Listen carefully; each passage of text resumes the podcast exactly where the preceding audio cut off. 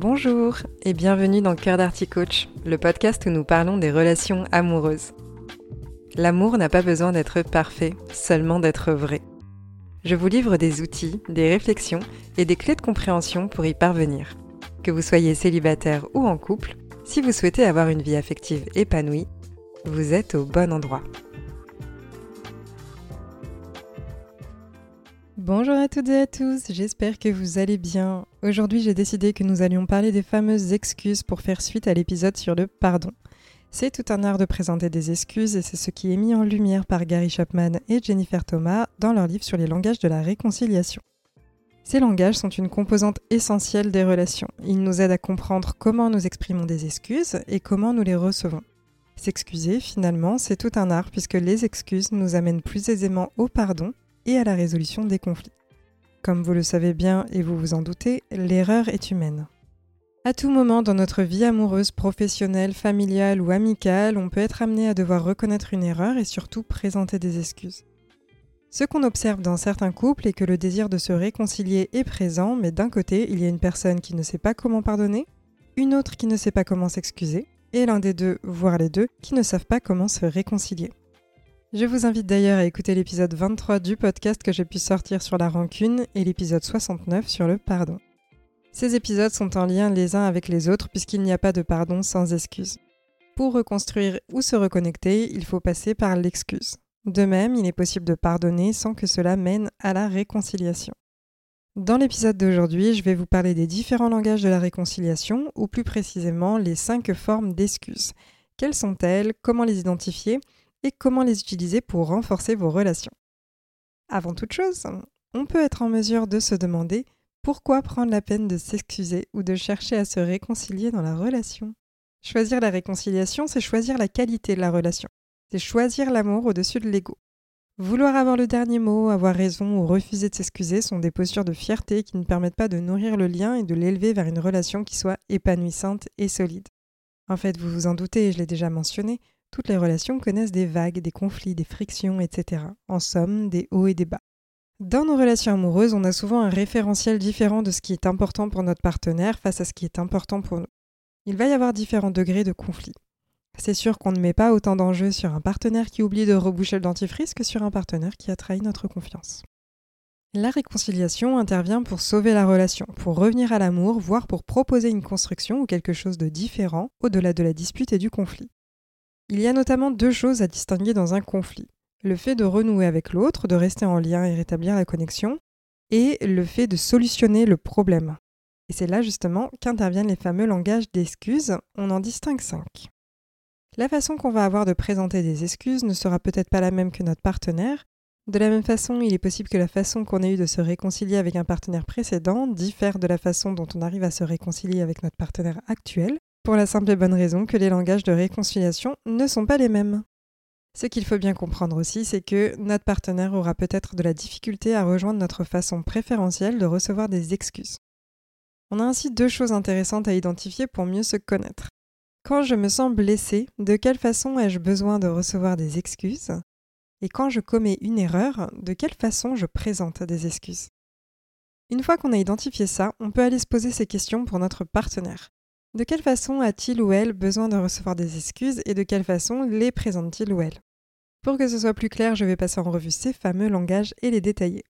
Le premier langage est le fait d'exprimer des regrets. C'est une forme d'excuse qui va être basée sur l'émotion où l'on est en capacité de préciser de quoi on est désolé.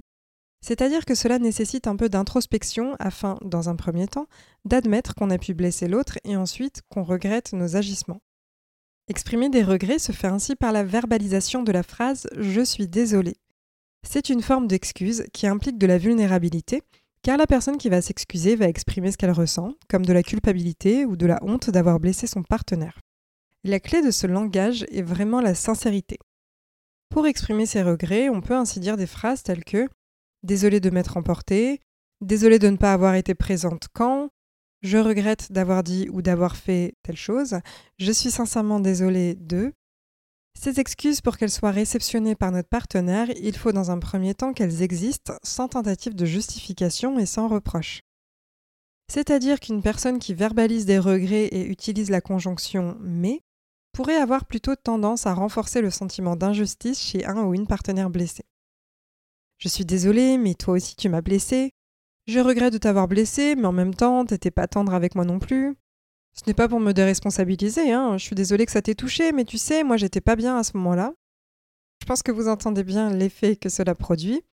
On entend des excuses qui sont peut-être très sincères, mais l'effet réparateur est estompé car on doute plus facilement de la sincérité et de l'authenticité des propos quand on les parsème de justifications ou de reproches. Je tiens tout de même à préciser que nous ne sommes pas tous à l'aise avec le fait de formuler des excuses, même si nos intentions peuvent être bonnes. En fonction de notre vécu, on va exprimer des excuses et être en capacité de les recevoir et de les entendre de façon différente. Si ce langage-là est important pour vous, cela signifie que vous êtes sensible aux vraies excuses, celles qui ne se présentent pas dans l'espoir que l'autre s'excuse en retour. En général, quand on a tendance à s'exprimer avec cette honnêteté-là, on attend la même authenticité de la part de notre partenaire. Une solution, par exemple, pour exprimer des regrets serait d'écrire une lettre où vous présentez vos excuses. Le second langage consiste à prendre sa part de responsabilité et reconnaître ses torts. Il y a beaucoup de personnes qui ont du mal à admettre leurs torts car cela vient fragiliser l'estime qu'ils peuvent avoir d'eux-mêmes. Il y a des personnes qui ne supportent pas que l'image d'eux-mêmes puisse être entachée. Cela vient notamment d'une confusion. On croit parfois qu'admettre un tort vient réduire notre valeur, que cela indique qu'on est faible ou inférieur à l'autre. Apprendre à dire j'ai eu tort est un indicateur de maturité. Il peut y avoir des cadres où l'on se sent en danger d'exprimer qu'on a eu tort. Par exemple, si vous arrivez et que vous dites à votre partenaire que je reconnais que j'ai eu tort d'agir de telle manière et que la personne vous répond Non mais c'est vrai, t'as vraiment tout gâché, c'était inacceptable, à cause de toi il y a ceci et il y a cela, eh bien forcément, on va avoir du mal à tendre le bâton pour se faire battre. Le problème ici n'est pas de reconnaître qu'on a tort ou de prendre ses responsabilités. Là où il y a une chose à faire évoluer, et la réaction de punition qui intervient lorsque l'on se responsabilise. Le problème est que l'environnement pour reconnaître ses torts est particulièrement insécurisant. C'est d'ailleurs là que le fait de mettre son ego de côté dans nos relations est nécessaire. Est-ce que vraiment pointer du doigt une personne qui est déjà en train de reconnaître avoir mal agi est pertinent? Et est-ce que ça nous amène un peu plus proche de l'objectif de relations sereines ou au contraire ça nous en éloigne? Quand notre langage de la réconciliation est la prise de responsabilité, ce dont on a besoin est de comprendre dans le message que nous envoie notre partenaire qu'il comprend ce qu'il ou elle a fait ou ce qu'il ou elle a dit. Il y a un besoin d'être rassuré sur le fait qu'a priori, s'il ou elle sait ce qui n'était pas correct, alors la situation ne devrait pas se reproduire ou du moins ne pas être récurrente. Avec ce langage, on attend que l'autre exprime en détail ce qu'il a compris de la situation pour être convaincu de la sincérité. Un autre langage est celui de la réparation, c'est-à-dire revenir à la situation initiale, rétablir la relation avant le conflit existant. Il y a des situations où on ne peut pas revenir au stade d'avant. Normalement, avec un adultère, on ne peut pas changer ce qu'il s'est passé. Quand on attend une réparation, la relation va rester fragilisée tant que les conséquences n'auront pas été effacées. Souvent, la question sous-jacente qui a besoin d'obtenir une réponse est Est-ce que tu m'aimes encore? C'est pour cela que, quand bien même on ne peut pas revenir exactement au stade d'avant, on peut communiquer notre affection au travers des langages de l'amour de l'autre de façon à se reconnecter. Quand on répare, on propose une forme de compensation. Parmi les langages de l'amour, il y a le fait de recevoir des cadeaux. Dans le cadre des excuses, il faut bien comprendre que recevoir des cadeaux, cela peut convaincre des personnes qui ont ce langage de l'amour prédominant, mais ce n'est pas le cas pour tout le monde. Il y a bien des personnes qui ne comprennent pas la démarche et qui pourront dire Tu m'as blessé et ce ne sont pas des fleurs qui vont arranger les choses. Quand on a ce langage d'excuses, le fait d'entendre les mots Je suis désolé ou J'ai eu tort ne va pas suffire. De même, tout effort ou tentative de connexion de l'autre qui ne correspond pas à notre langage de l'amour sera classé comme nul et non pertinent. C'est pour cela qu'identifier son langage de l'amour ou celui de son partenaire sera d'autant plus bénéfique lorsque le langage de l'un ou de l'autre est la réparation. On arrive maintenant au quatrième langage qui est le fait de se repentir. Derrière ce langage, il y a la notion de la situation ne se reproduira pas. Dans beaucoup de couples, ce sont souvent les mêmes disputes qui se répètent inlassablement, même quand on pense avoir traité le problème. Le décalage vient parfois du fait que le problème peut être réglé de notre côté, mais ne l'est pas du côté de notre partenaire. Ce sont notamment les sujets où de la rancune ou des reproches persistent. Le fait de se repentir est d'autant plus important quand une récurrence du conflit s'est installée. Avec celle-ci, souvent, il y a une escalade en intensité à chaque fois que la situation se reproduit. Quand on a ce langage d'excuses, ce dont on a besoin, c'est de constater un changement au-delà des mots. On a besoin d'action. Ce qu'on veut voir, c'est qu'il y a une démarche de changement qui se met en place. Qu'elle fonctionne ou non, cela peut prendre du temps. Mais en tout cas, on est en capacité d'observer qu'il y a vraiment un désir de changement qui passe par des actes.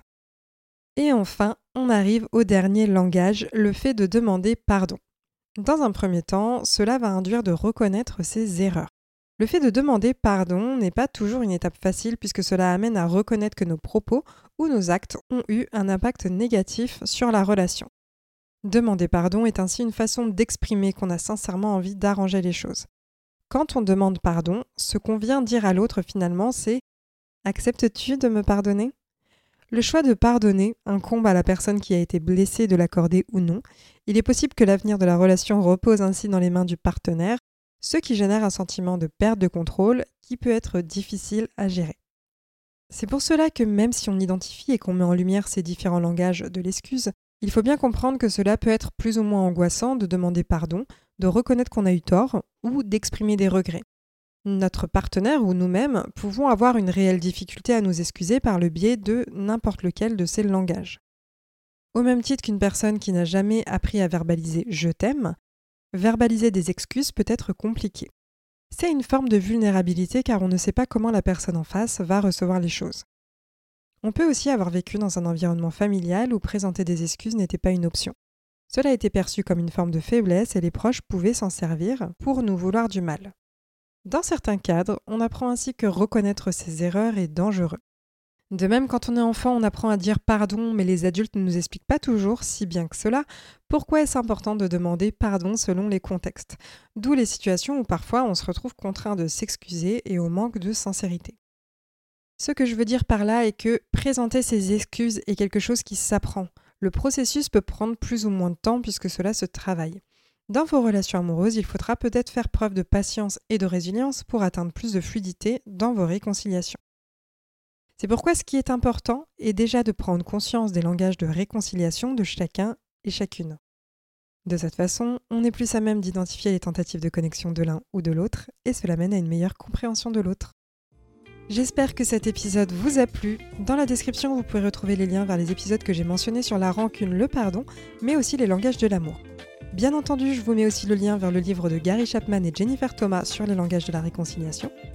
En tout cas, j'espère que cela met en lumière la façon dont vous avez envie de recevoir des excuses et la façon que vous avez d'en présenter. J'espère que vous serez plus à même de reconnaître les tentatives de connexion de votre partenaire. Je vous dis à très bientôt dans un prochain épisode. Prenez soin de vous.